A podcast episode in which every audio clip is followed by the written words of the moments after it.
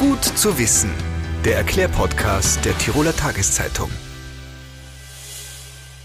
Es kann jeden treffen, ob jung oder alt. Die Masche ist dabei immer die gleiche. Betroffene bekommen eine WhatsApp oder eine SMS mit der Nachricht Hallo Mama oder Hallo Papa, ich habe mein altes Handy verloren. Das ist jetzt meine neue Nummer. Wenn man darauf antwortet, kommt schon bald eine weitere Nachricht, bei der der Trickbetrüger als vermeintliche Tochter oder als angeblicher Sohn oder Enkel um Geld bittet. Und es ist erstaunlich, wie viele darauf reinfallen. Dies ist aber nur eine von vielen Betrügereien, die derzeit in Form von zahlreichen Anzeigen bei der Polizei landen. Was es mit den sogenannten falschen Polizisten auf sich hat, wie Betrugsversuche per SMS ablaufen oder Schockanrufe über einen angeblich schlimmen Unfall der eigenen Tochter, erklärt uns heute Oswin Lechtaler vom Landeskriminalamt Tirol. Wie man sich vor solchen Trickbetrügereien schützen kann und wie man darauf reagieren sollte, dazu jetzt mehr in unseren fünf Fakten. Ich bin Ornella Wächter, willkommen bei einer neuen Folge von Gut zu wissen – dem Podcast der Tiroler Tageszeitung. Wer eine SMS oder einen Anruf von einer nicht bekannten Nummer erhält, sollte misstrauisch werden, besonders wenn sich diese Person als ein Angehöriger ausgibt. Die Polizei rät zu einem Gegencheck. Man soll versuchen, den genannten Angehörigen persönlich zu erreichen. So lässt sich auch überprüfen, ob die Nachricht oder der Anruf tatsächlich von ihm oder ihr stammt. Spätestens wenn Geld gefordert wird, sollte klar sein, dass hier Betrüger am Werk sind. Daher gilt auf keinen Fall Kontozugänge zu nennen, Geld zu überweisen oder irgendwem Geld zu übergeben. Wer Opfer eines Trickbetrugs geworden ist, sollte die Polizei unter der Notrufnummer 133 oder 122 verständigen oder sich gleich an die lokale Polizeiinspektion wenden. Um der Polizei die Ermittlungen zu erleichtern, sollte man sämtliche Nummern oder Chatverläufe dokumentieren. Und damit zurück zu unserem Gast. Es vergeht kaum ein Tag gefühlt ohne eine Meldung, wie gutgläubige Opfer in Österreich, vor allem aber auch in Tirol von Trickbetrügern abgezockt werden. Nicht selten geht es da auch um zigtausende Euro, die dabei verloren werden. Dazu begrüße ich jetzt Herrn Ostwin Lechtaler vom Landeskriminalamt Tirol. Herzlich willkommen im Podcast der Tiroler Tageszeitung. Grüß Gott. Herr Lechtaler, wie schaut es denn jetzt tatsächlich aus? Stimmt diese gefühlte Wahrheit, dass eben jetzt wirklich tagtäglich Meldungen hereinkommen, dass wieder mal ein SMS-Trickbetrug passiert ist? Wie viele Anzeigen kommen denn da jetzt tatsächlich herein bei Ihnen? Ja, da haben Sie recht. Die Zahlen haben jetzt von den letzten zwei, drei Jahren stark zugenommen. Die genauen Zahlen sind noch nicht bekannt, aber tagtäglich bekommen wir Anzeigen von ganz Tirol herein über die verschiedensten Formen von den Betrügereien. Ist das die SMS, ist eine gefegte Webseiten, falsche Polizistenanrufe. Aber im Gesamt kann man sagen, das ist eine massive Steigerung und dadurch haben wir, stocken wir die Leute auf, um das auch ein wenig Herr zu werden. Wenn es jetzt wirklich diese Steigerung auch gibt, wie erklären Sie sich diese? Also ist sie, ich habe es mir im Vorfeld einfach mal so gedacht, so gelingsicher, weil Menschen sich so leicht täuschen lassen? Oder was, was ist jetzt die Ursache, dass das so sehr zunimmt? Das sind jetzt mehrere Ursachen kann man dann Betracht ziehen, wie leicht es geht, wenn man einen Vergleich zu macht. Man macht einen Diebstahl, möchte 10.000, 20.000 Euro erbeuten. Wo bekommt man die her? Ist ganz schwer zu wissen. Die Banken sind immer noch besser abgesichert. Die Häuser werden besser gesichert gegen Einbruch und man bekommt die sogenannten Trittbrettfahrer mit. Hoppel, wie einfach geht es? Per Mail verschicken. Mail kaufe ich im sogenannten Darknet, habe 10, 20, 30.000 Mails und die verschicke ich und wenn da nur 0,1% Rückantwort habe, dann habe ich die 10.000, 20.000 Euro so gleich erinnern. Ich habe mich nicht bei einer vertrauten Umgebung verlassen, ich bin bei meinem Zimmer, habe einen Computer und mehr brauche ich nicht. Also wenn man sagt, der Aufwand ist gering und die Ausforschung ist noch einmal schwerer, weil derjenige sitzt irgendwo weltweit in einem PC in einer dunklen Kammer, weil man so klischeehaft sprechen können, im Gegensatz zu den anderen Tätern, was vor Ort gehen müssen, schauen, ob keine Videokamera ist, keine Alarmanlage ist, ob Security nicht da ist und die Polizei da ist. Wenn wir das vergleichen, ist der Aufwand von den neuen Internetbetrügern ganz minimal geworden. In den Meldungen sieht man ja häufig auch die Altersangaben der Opfer. Die sind ähm, häufig auch einfach 60 plus. Ist es denn tatsächlich so, dass vor allem ältere Menschen davon betroffen sind oder kann das jetzt eigentlich im Grunde doch jeden oder jede treffen?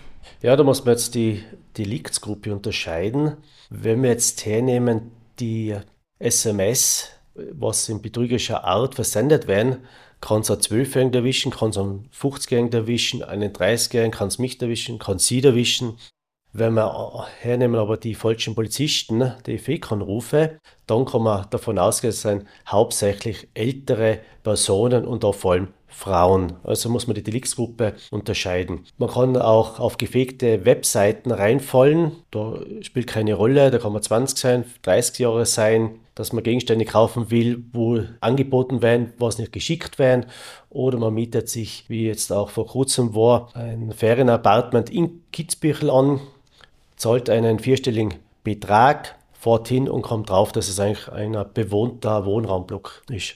Was ich vielleicht auch viele Fragen, die sich diese Meldungen in den Medien auch über Trickbetrug durchlesen, ist, wie kommen jetzt die Täter oder Täterinnen an die Daten der Opfer? Wie kriegen sie die Nummern? Wie können sie die anrufen? Also wie geht da der Datenklau oder die Datensuche vonstatten? Da müssen wir wieder die Delikte unterscheiden. Wir an beim falschen Polizisten.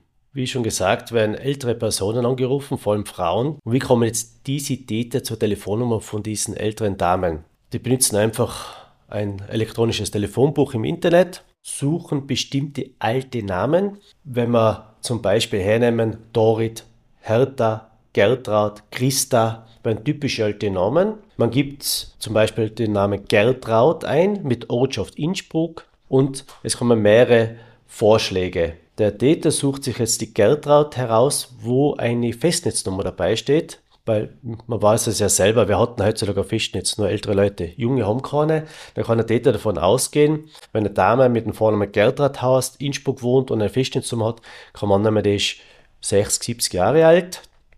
So kommen die Täter bei falschen Polizisten auf die Daten mit die SMS, wo man auf einen gefakten Link hereinfallen sollte ist das einfach ein Computerprogramm, was einfach Telefonnummern eingibt, wahllos. Viele gibt es nicht, manche gibt es doch. Und das spielt ja keine Rolle, weil das Computer automatisch die Nummern nach der Reihe verschickt SMS und ein Großteil kommt ja an. Es kann auch sein, dass bestimmte Firmen sind gehackt wurden, es werden Daten heruntergezogen und diese Daten, Familienname, Vorname, Geburtsdatum, Mailadressen, Telefonnummern, werden im Darknet verkauft. Man kann sie kaufen und dann hat man reelle Personen plus Telefonnummer auch dazu, was funktionieren, plus Mailadressen, was auch tatsächlich existent sein und funktionieren. Das heißt, man ist einfach häufig ein Zufallsopfer, weil wenn man einfach im Internet, also im Darknet Daten kaufen kann, dann ist das einfach reiner Zufall, dass man da jetzt ausgewählt wurde, unter, unter Anführungszeichen. Ja, da haben Sie recht bei den Delikten mit den betrügerischen SMS, mit den Mails, sind sie eigentlich ein Zufallsopfer. Sie sind wohl nicht direkt ausgesucht, sondern haben wie andere tausend SMS erhalten oder sie sehen sich bestimmte Internetseiten an, weil die Täter wissen nicht, wer schaut die Internetseiten an. Da sind sie rein Zufallsopfer. Da ist bei uns in der Prävention natürlich ein bisschen schwerer, an solche Leute heranzukommen, zu warnen, weil die sind ja gesammelt auf einen Punkt. Im Gegensatz, wie wir gesagt haben, die falschen Polizisten können wir zu Seniorenveranstaltungen, werden wir oft eingeladen und da haben wir genau unsere Zielgruppe und können das genau näher erklären und Warnhinweise aussprechen.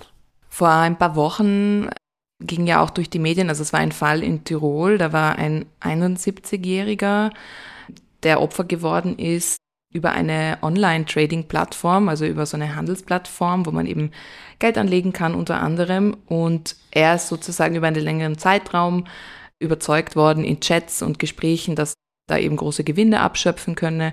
Und schlussendlich hat er, glaube ich, sein gesamtes Vermögen dort auf dieser Plattform angelegt. Also ich glaube über eine Million Euro oder so dabei verloren. In den Kommentaren drunter wurde dann sehr häufig geschrieben, ja, wieso der Mann denn jetzt so leichtgläubig war und das erkennt doch jeder, dass es ein Betrug ist und dass er quasi auch selber schuld ist an diesem ganzen Problem. Und ist es tatsächlich so, dass man das, dass man diesen Betrug häufig einfach überhaupt nicht sieht, also dass die Menschen so leichtgläubig sind?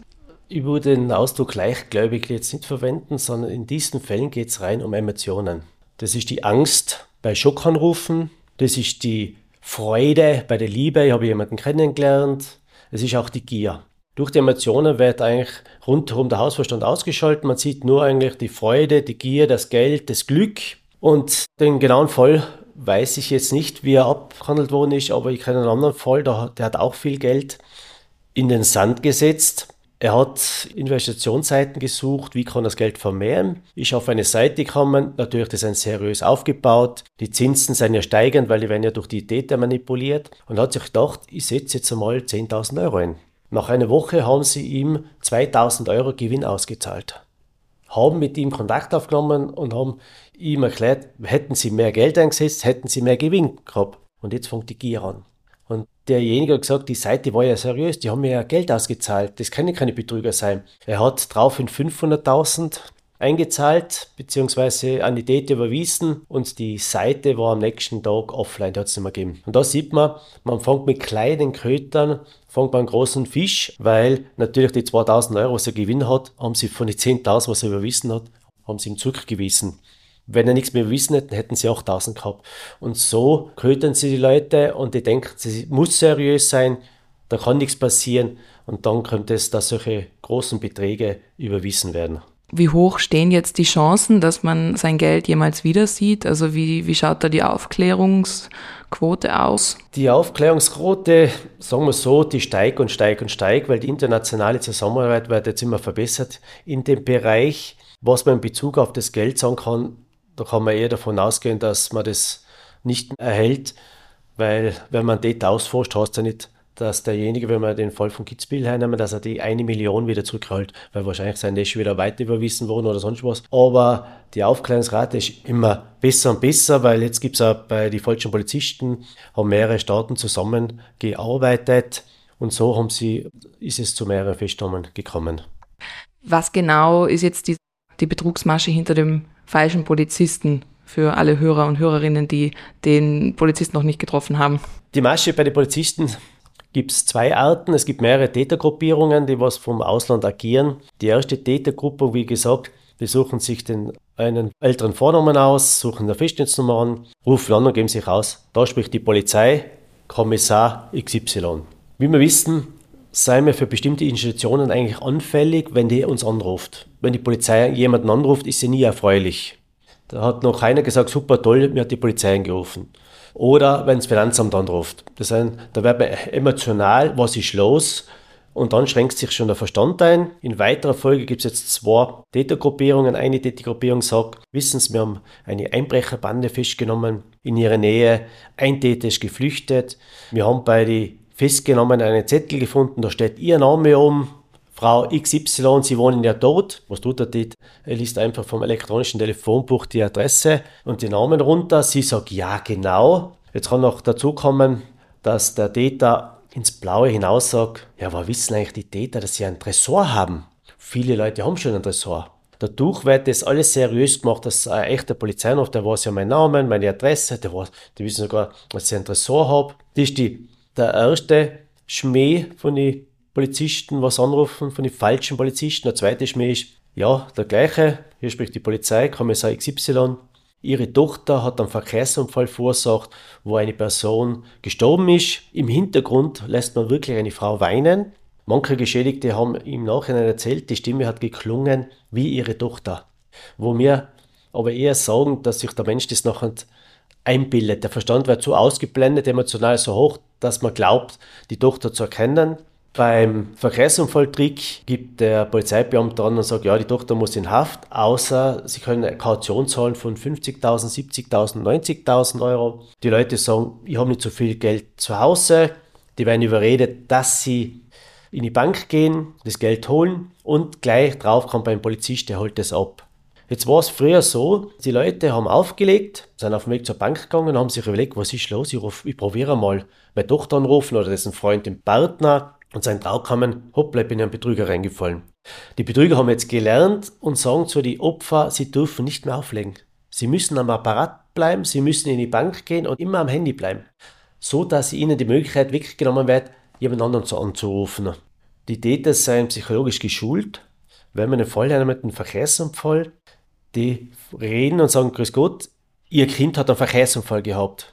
Und jetzt nehmen wir an, die Frau hat zwei Kinder, Peter und Claudia. Und was sagt man als erste Reaktion, wenn jemand sagt, ihr Kind hat einen Verkehrsunfall gehabt? Dann fragt man, ist der Peter oder ist die Claudia? Dann sagt der Täter, heißt ihre Tochter Claudia? Ja, richtig. Ja, die hat dann. Im Nachhinein sagen die Leute, die haben den Namen von der Tochter gewusst. Ihnen fällt es aber nicht auf, dass das der erste Moment ist, der erste Schrecken, wo man den Namen sagt. Manchmal übertreiben sie und sagen, die, Tochter hat ein Kleinkind überfahren. Dann ist die Frau so außer Haus, so hoch emotional, wo der Verstand ausgeschalten ist. Und das ist ganz interessant. Wir haben schon jetzt mindestens zwei Fälle gehabt, wo die Opfer im Nachhinein geschildert haben, dass sie fünf Tage davor in den Medien den Warnhinweis mitbekommen haben. In einem Fall hat sie mit ihrem Mann gesprochen und gesagt, wer fällt denn da rein? Fünf Tage später ruft die falsche Polizei an und sie übergibt 5000 Euro. Und dann sagt sie, es gibt es nicht, fünf Tage davor, weil die Täter mit Emotionen spielen. Manche Menschen, wissen wir, die sind hochemotional, die fangen gleich an weinen, manche sind nicht so. Und die, was hochemotional sind, schalten sofort den Verstand aus und fallen leider dort rein. Wir sagen in den Fällen immer, probieren Sie doch, Ihre Tochter anzurufen, das nah abzuklären oder wir gehen jetzt nicht nur auf die Senioren, sondern wir gehen sagen zu den Enkel, zu den Kindern, bitte schult eure Großeltern, eure Eltern, warnt sie, macht was aus, wenn etwas passiert, wie die sich verhalten sollen. Genau, also da haben Sie mir schon die Frage vorweg, beziehungsweise die Antwort vorweggenommen. Ich hätte natürlich gefragt, ja, wie kann man seine Angehörigen, also eben Eltern, Großeltern vor solchen Anrufen schützen oder ja, SMS-Betrügereien eben auch schützen, weil man ja auch weiß, wie häufig das vorkommt. Wie schon geschildert, es ist schwer für Leute, was hochemotional sein, an den Hinweis wieder zu denken, aber man soll es versuchen, mit Unterstützung, mit den Kindern, Enkel, die was dauernd hinweisen und sagen, Oma, Opa, passt euch auf, ruft uns an, wenn es eine Frage habt. Und den Zusammenhang war ganz interessant, hat mir eine Dame geschildert, sie haben sich innerhalb ihrer Familie, Vater, Mutter, zwei Kinder, ausgemacht, sollte jemand was passieren und es ruft ein, eine dritte Person an, dann haben die ein Codewort ausgemacht. Aha, meine Tochter ist festgenommen worden, wie lautet das Codewort? Und wenn das Codewort nicht genannt wird, gibt es die Tochter nicht am anderen Ende. Oder bei die WhatsApp mit die Mutter-Tochter-Tricks, die haben auch gesagt, wenn ihr so ein Schreiben kriegt von meiner Tochter, dann würde ich schreiben, wie ist das Codewort. Das wäre zum Beispiel eine Idee, innerhalb von der Familie so ein Codewort zu kreieren nachher. Auf jeden Fall, wir geben auch einen Tipp aus für ältere Leute, überprüfen Sie sich im Internet, im elektronischen Telefonbuch, stehen Sie rein. Wenn es nicht notwendig ist, ersuchen Sie um Löschung, um Ihren Eintrag, weil dann seien Sie weg, weil die ausländischen Täter werden Sie dann nicht mehr finden. Sie haben davor gesagt, wenn ich mich recht erinnere, es werden jetzt eher die Tätergruppen noch gefunden, als dass das Geld wiederkommt. Ja, das ist, das ist richtig, weil es gibt wenige Täter, die was sich daheim das Geld stapeln und warten, bis die Polizei kommt und wegnimmt, sondern das kann sein, sie verstecken es, geben geheime Bankkonten rein oder sie geben es weiter, sie teilen es auf weitere Täter raus. Sie können auch spielsüchtig sein, dass sie es dort verspielen. Die Chance, dass man von einem Täter Geld bekommen, ist eher gering. Natürlich, es ist nicht ausgeschlossen, man wird es auch versuchen. Wenn wir solche Täter haupthaft haben, schauen wir natürlich nach, haben die Bargeld daheim, haben die Schmuck daheim, haben sie vielleicht schon mit dem Geld Immobilien gekauft. Die Tätergruppierung von falschen Polizisten sind ja ausgeforscht worden, die haben Immobilien gehabt, da werden Immobilien beschlagnahmt, die werden versteigert, verkauft und aus den Erlöswerten kommt der Schaden soweit möglich zurückbezahlt. Was weiß man eigentlich generell über die Täter oder Täterinnen? Also sind das Einzelpersonen, Gruppen? Was weiß man denn über diese Menschen? Grundsätzlich handelt es sich da um ausländische Tätergruppierungen. Wir nehmen an, dass es nicht eine Einzelperson ist, geht auch nicht eine Einzelperson. Er kann sich nicht als Polizist ausgeben, wenn er in einem Drittstaat außerhalb von Österreich ist und zugleich muss er das Geld abholen. Er braucht also mindestens zu zweit sein sie. Wie wir wissen, die, was anruft, die, was Geld abholen, die sind eigentlich in der niederen Schicht von einer kriminellen Organisation. Da stehen andere hinter, was Leute lukrieren, um diese strafbaren Handlungen noch in weiterer Folge auszuführen. Wir bekommen es auch mit, dass die Täter im Ausland sein, weil es gibt das sogenannte Call Spoofing. Das bedeutet, man kann eine kostenpflichtige App aufs Handy runterladen. Durch die App kann jemanden anrufen und kann mitteilen, welche Absendernummer bei demjenigen am Handy ausscheint. Die Anrufe kommen vom Ausland mit einer gefakten Absendernummer. Teilweise 133 steht oben oder die 05933. Dadurch wird das Ganze untermauert, dass da muss ja die Polizei im Hintergrund stehen, sonst geht es ja nicht. Die 100, mit 133 können wir technisch nicht anrufen, sondern wir können nur angerufen werden auf die 133.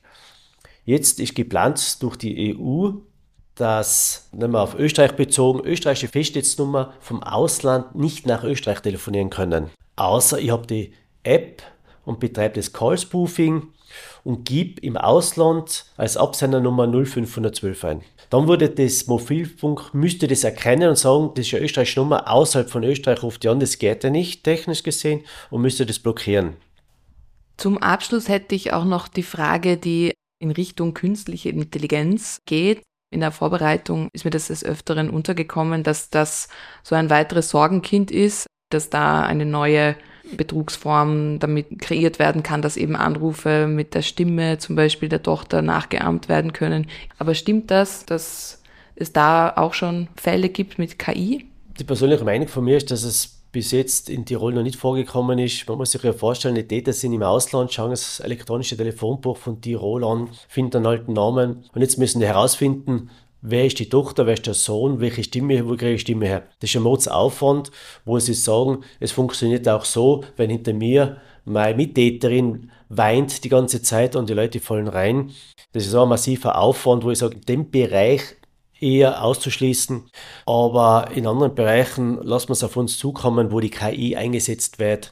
Wenn man quasi Firma hat und den Geschäftsführer findet man auf Webseiten, auf YouTube und sonstige Social-Kanäle, wenn der spricht, dass man die Stimmen aufzeichnet. Es gibt super Programme, die können aus drei Sätzen schon die Stimme imitieren. Wenn man die aufzeichnet und mit der Stimme lässt man die Sekretäre nachher anrufen. Da kann ich mir vorstellen, da ist ein großes Problem, wo die im Vorfeld sich müssen überlegen, wie machen wir das, dass da nicht zu Betrügereien kommen kann. Okay, damit wären wir auch am Ende des Gesprächs. Vielen Dank, Herr Lechtaler, für die Einblicke. Ja, danke für das Gespräch. Danke für die Einladung. Es vergeht kaum ein Tag gefühlt ohne eine Meldung, wie gutgläubige Opfer in Österreich, vor allem aber auch in Tirol von Trickbetrügern abgezockt werden. Nicht selten geht es da auch um zigtausende Euro, die dabei verloren werden. Dazu begrüße ich jetzt Herrn Ostwin Lechtaler vom Landeskriminalamt Tirol. Herzlich willkommen im Podcast der Tiroler Tageszeitung. Grüß Gott. Herr Lechtaler, wie schaut es denn jetzt tatsächlich aus? Stimmt diese gefühlte Wahrheit, dass eben jetzt wirklich tagtäglich Meldungen hereinkommen, dass wieder mal ein SMS-Trickbetrug passiert ist? Wie viele Anzeigen kommen denn da jetzt tatsächlich herein bei Ihnen? Ja, da haben Sie recht. Die Zahlen haben jetzt von den letzten zwei, drei Jahren stark zugenommen. Die genauen Zahlen sind noch nicht bekannt, aber tagtäglich bekommen wir Anzeigen von ganz Tirol herein über die verschiedensten Formen von den Betrügereien. Ist das die SMS, ist eine gefegte Webseiten, falsche Polizistenanrufe. Aber im Gesamt kann man sagen, das ist eine massive Steigerung und dadurch haben wir, stocken wir die Leute auf, um das auch ein wenig Herr zu werden. Wenn es jetzt wirklich diese Steigerung auch gibt, wie erklären Sie sich diese? Also ist sie, ich habe es mir im Vorfeld einfach mal so gedacht, so gelingsicher, weil Menschen sich so leicht täuschen lassen? Oder was, was ist jetzt die Ursache, dass das so sehr zunimmt? Das sind jetzt mehrere Ursachen kann man dann in Betracht ziehen, wie leicht es geht, wenn man im Vergleich zu macht. Man macht einen Diebstahl, möchte 10.000, 20.000 Euro erbeuten. Wo bekommt man die her? Ist ganz schwer zu wissen. Die Banken sind immer noch besser abgesichert. Die Häuser werden besser gesichert gegen Einbruch und man bekommt die sogenannten Trittbrettfahrer mit. Hoppel, wie einfach geht es? Per Mail verschicken. Mail kaufe ich im sogenannten Darknet, habe 10, 20, 30.000 Mails und die verschicke ich und wenn da nur 0,1% Rückantwort habe, dann habe ich die 10.000, 20.000 Euro so gleich erinnern. Ich habe nicht bei einer vertrauten Umgebung verlassen, ich bin bei meinem Zimmer, habe einen Computer und mehr brauche ich nicht. Also wenn man sagt, der Aufwand ist gering und die Ausforschung ist noch einmal schwerer, weil derjenige sitzt irgendwo weltweit in einem PC in einer dunklen Kammer, wenn man so klischeehaft sprechen können, im Gegensatz zu den anderen Tätern, was vor Ort gehen müssen, schauen, ob keine Videokamera ist, keine Alarmanlage ist, ob Security nicht da ist und die Polizei da ist. Wenn wir das vergleichen, ist der Aufwand von den neuen Internetbetrügern ganz minimal geworden. In den Meldungen sieht man ja häufig auch die Altersangaben der Opfer. Die sind ähm, häufig auch einfach 60 plus. Ist es denn tatsächlich so, dass vor allem ältere Menschen davon betroffen sind oder kann das jetzt eigentlich im Grunde doch jeden oder jede treffen? Ja, da muss man jetzt die Deliktsgruppe unterscheiden. Wenn wir jetzt hernehmen, die SMS, was in betrügerischer Art versendet werden, kann es einen 12-Jährigen erwischen, kann es einen 50-Jährigen erwischen, einen 30-Jährigen kann es mich erwischen, kann sie erwischen. Wenn wir hernehmen aber die falschen Polizisten, die Fake-Anrufe, dann kann man davon ausgehen, es sind hauptsächlich ältere Personen und auch vor allem Frauen. Also muss man die Deliktsgruppe unterscheiden. Man kann auch auf gefegte Webseiten reinfallen. Da spielt keine Rolle. Da kann man 20 sein, 30 Jahre sein, dass man Gegenstände kaufen will, wo angeboten werden, was nicht geschickt werden. Oder man mietet sich, wie jetzt auch vor kurzem war, ein Ferienapartment in Kitzbüchel an zahlt einen vierstelligen Betrag, fährt hin und kommt drauf, dass es eigentlich ein bewohnter Wohnraumblock ist.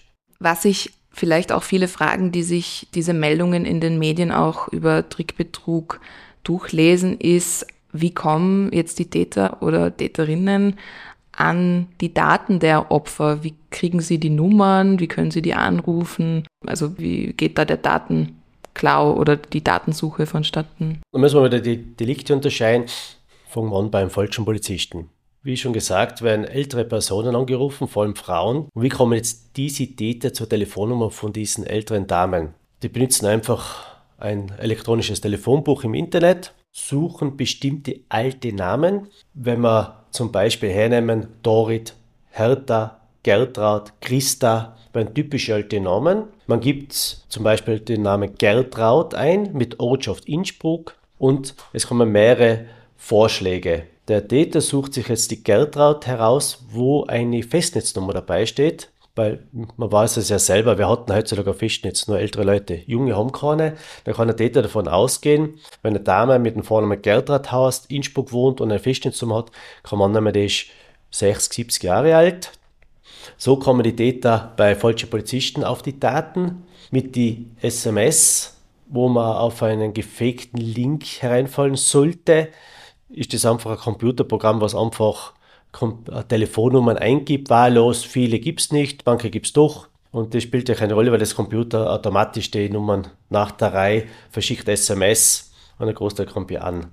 Es kann auch sein, dass bestimmte Firmen sind gehackt wurden, es werden Daten heruntergezogen und diese Daten, Familienname, Vorname, Geburtsdatum, Mailadressen, Telefonnummern, werden im Darknet verkauft. Man kann sie kaufen und dann hat man reelle Personen plus Telefonnummer auch dazu, was funktionieren, plus Mailadressen, was auch tatsächlich existent sein und funktionieren. Das heißt, man ist einfach häufig ein Zufallsopfer, weil wenn man einfach im Internet, also im Darknet Daten kaufen kann, dann ist das einfach reiner Zufall, dass man da jetzt ausgewählt wurde unter, unter Anführungszeichen. Ja, da haben Sie recht bei den Delikten mit den betrügerischen SMS, mit den Mails, sind sie eigentlich ein Zufallsopfer. Sie sind wohl nicht direkt ausgesucht, sondern haben wie andere tausend SMS erhalten oder sie sehen sich bestimmte Internetseiten an, weil die Täter wissen nicht, wer schaut die Internetseiten an. Da sind sie rein Zufallsopfer.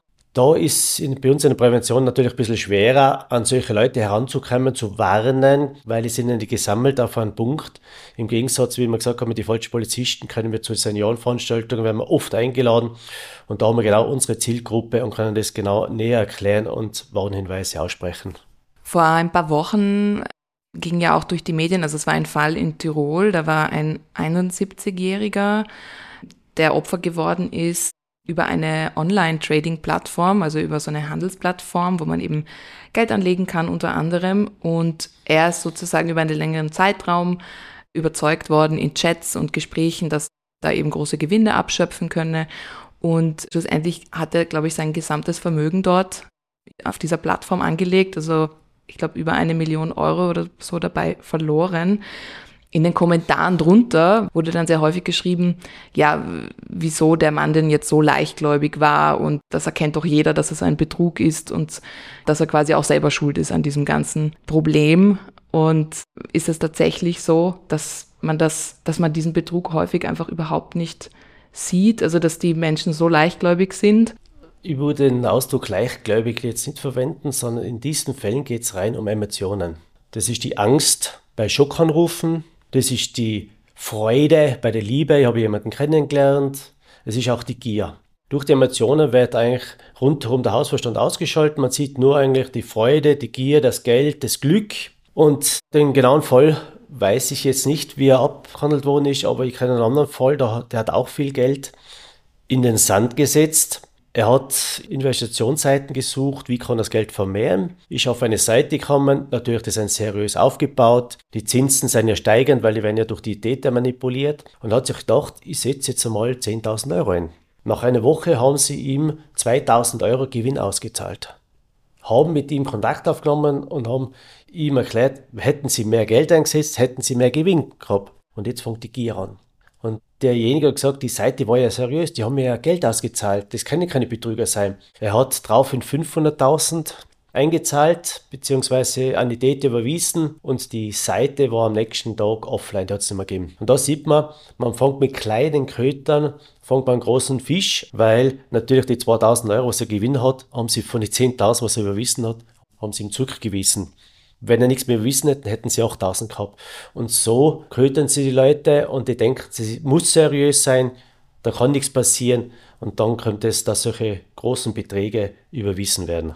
Wie hoch stehen jetzt die Chancen, dass man sein Geld jemals wieder sieht? Also wie, wie schaut da die Aufklärungsquote aus? Die Aufklärungsquote, sagen wir so, die steigt und steigt und steigt, weil die internationale Zusammenarbeit wird jetzt immer verbessert in dem Bereich. Was man in Bezug auf das Geld sagen kann, da kann man eher davon ausgehen, dass man das nicht erhält, weil wenn man Data ausforscht, heißt ja nicht, dass derjenige, wenn wir den Fall von Kitzbühel hernehmen, dass er die eine Million wieder zurückholt, weil wahrscheinlich sein das schon wieder weiter überwiesen worden oder sonst was. Aber die Aufklärungsrate ist immer besser und besser, weil jetzt gibt es auch bei den falschen Polizisten, haben mehrere Staaten zusammengearbeitet und so haben sie, ist es zu mehreren Festnahmen gekommen.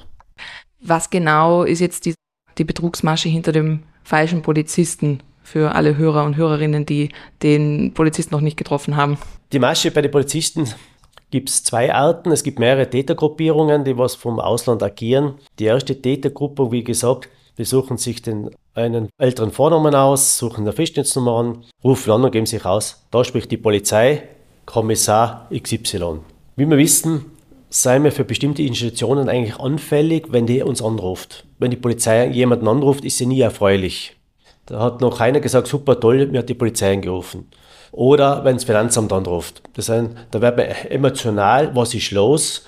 Und dann schränkt sich schon der Verstand ein. In weiterer Folge gibt es jetzt zwei Tätergruppierungen. Eine Tätergruppierung sagt, wissen Sie, wir haben eine Einbrecherbande festgenommen in ihrer Nähe. Ein Täter ist geflüchtet. Wir haben bei den festgenommen einen Zettel gefunden, da steht Ihr Name um, Frau XY, Sie wohnen ja dort. Was tut er dort? Er liest einfach vom elektronischen Telefonbuch die Adresse und die Namen runter. Sie sagt ja, genau. Jetzt kann noch dazu kommen, dass der Täter ins Blaue hinaus sagt, ja, aber wissen eigentlich die Täter, dass sie einen Tresor haben?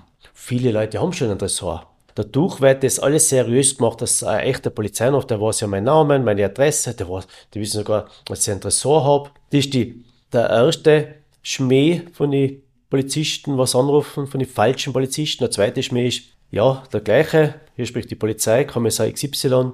Ihre Tochter hat einen Verkehrsunfall verursacht, wo eine Person gestorben ist. Im Hintergrund lässt man wirklich eine Frau weinen. Manche Geschädigte haben im Nachhinein erzählt, die Stimme hat geklungen wie ihre Tochter. Wo wir aber eher sagen, dass sich der Mensch das nachher einbildet. Der Verstand wird so ausgeblendet, emotional so hoch, dass man glaubt, die Tochter zu erkennen.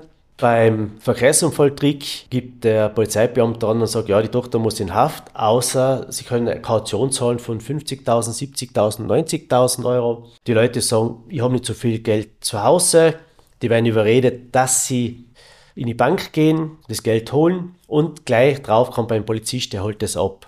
Jetzt war es früher so, die Leute haben aufgelegt, sind auf dem Weg zur Bank gegangen und haben sich überlegt, was ist los, ich, ich probiere mal meine Tochter anrufen oder dessen Freund, den Partner und sein Trau kamen, hoppla, ich bin in einen Betrüger reingefallen. Die Betrüger haben jetzt gelernt und sagen zu den Opfer, sie dürfen nicht mehr auflegen. Sie müssen am Apparat bleiben, sie müssen in die Bank gehen und immer am Handy bleiben. So, dass ihnen die Möglichkeit weggenommen wird, jemand anderen anzurufen. Die Täter seien psychologisch geschult. Wenn man einen Fall hat mit einem Verkehrsunfall, die reden und sagen, Grüß Gott, ihr Kind hat einen Verkehrsunfall gehabt. Und jetzt nehmen wir an, die Frau hat zwei Kinder, Peter und Claudia. Und was sagt man als erste Reaktion, wenn jemand sagt, ihr Kind hat einen Verkehrsunfall gehabt? Dann fragt man, ist der Peter oder ist die Claudia? Dann sagt der Täter, heißt ihre Tochter Claudia? Ja, richtig. Ja, die hat dann. Im Nachhinein sagen die Leute, die haben den Namen von der Tochter gewusst. Ihnen fällt es aber nicht auf, dass das der erste Moment ist, der erste Schrecken, wo man den Namen sagt. Manchmal übertreiben sie und sagen, die, Tochter hat ein Kleinkind überfahren.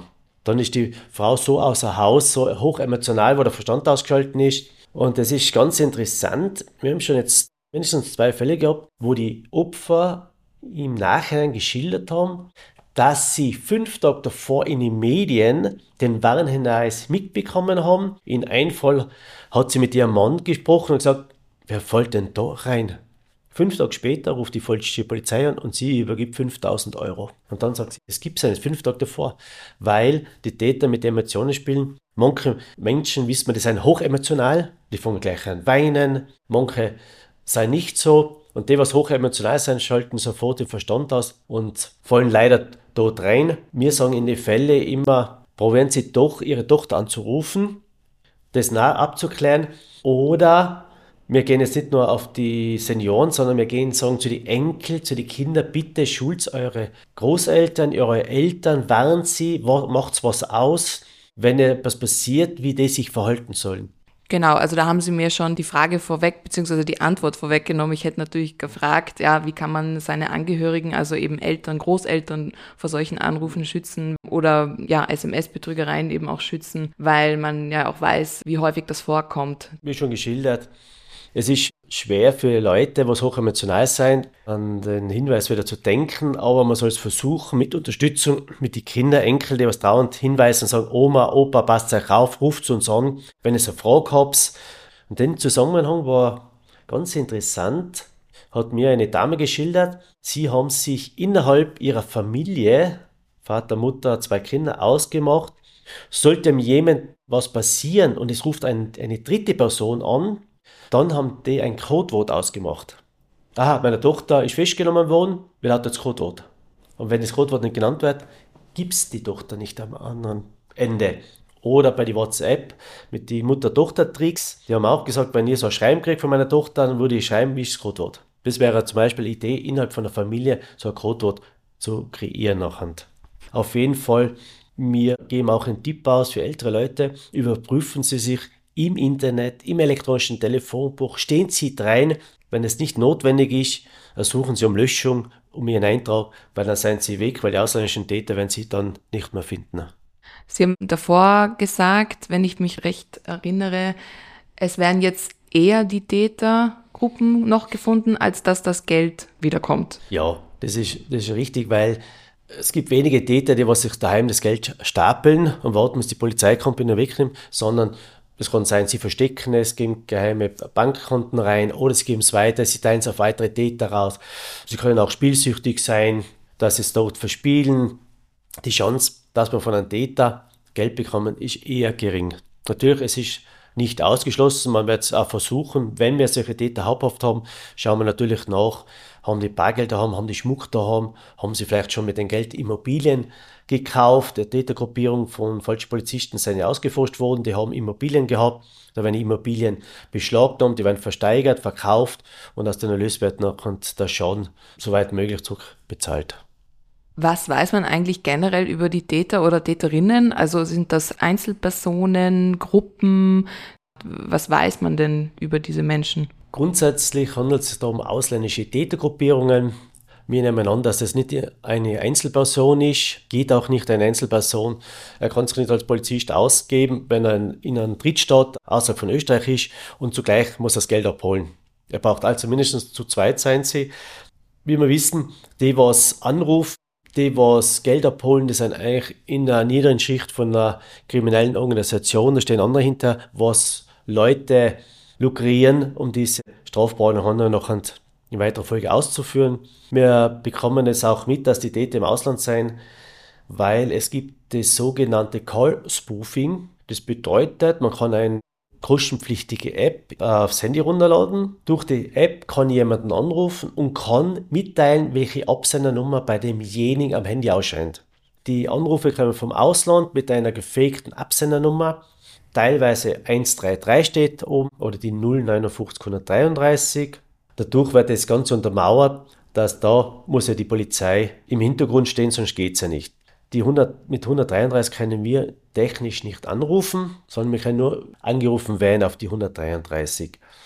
Jetzt ist geplant durch die EU, dass, nehmen wir auf Österreich bezogen, österreichische Festnetznummer vom Ausland nicht nach Österreich telefonieren können. Außer ich habe die App und betreibe das Call-Spoofing und gebe im Ausland als Absendernummer 0512 ein. Dann würde das Mobilfunk, müsste das erkennen und sagen, das ist eine österreichische Nummer, außerhalb von Österreich ruft die an, das geht ja nicht, technisch gesehen, und müsste das blockieren. Zum Abschluss hätte ich auch noch die Frage, die in Richtung künstliche Intelligenz geht. In der Vorbereitung ist mir das des Öfteren untergekommen, dass das so ein weiteres Sorgenkind ist, dass da eine neue Betrugsform damit kreiert werden kann, dass eben Anrufe mit der Stimme zum Beispiel der Tochter nachgeahmt werden können. Aber stimmt das, dass es da auch schon Fälle gibt mit KI? Die persönliche Meinung von mir ist, dass es bis jetzt in Tirol noch nicht vorgekommen ist. Man muss sich ja vorstellen, die Täter sind im Ausland, schauen das elektronische Telefonbuch von Tirol an, finden einen alten Namen und jetzt müssen die herausfinden, wer ist die Tochter, wer ist der Sohn, welche Stimme, wo kriege ich Stimme her. Das ist ein Mordsaufwand, wo sie sagen, es funktioniert auch so, wenn hinter mir meine Mittäterin weint die ganze Zeit und die Leute fallen rein. Das ist auch ein massiver Aufwand, wo ich sage, dem Bereich eher auszuschließen. Aber in anderen Bereichen lassen wir es auf uns zukommen, wo die KI eingesetzt wird. Wenn man quasi Firma hat und den Geschäftsführer findet man auf Webseiten, auf YouTube und sonstige Social-Kanäle, wenn der spricht, dass man die Stimmen aufzeichnet. Es gibt super Programme, die können aus drei Sätzen schon die Stimme imitieren. Wenn man die aufzeichnet und mit der Stimme lässt man die Sekretärin nachher anrufen. Da kann ich mir vorstellen, da ist ein großes Problem, wo die im Vorfeld sich müssen überlegen, wie machen wir das, dass da nicht zu Betrügereien kommen kann. Okay, damit wären wir auch am Ende des Gesprächs. Vielen Dank, Herr Lechtaler, für die Einblicke. Ja, danke für das Gespräch. Danke für die Einladung. Das war Gut zu wissen. Der Erklärpodcast der Tiroler Tageszeitung.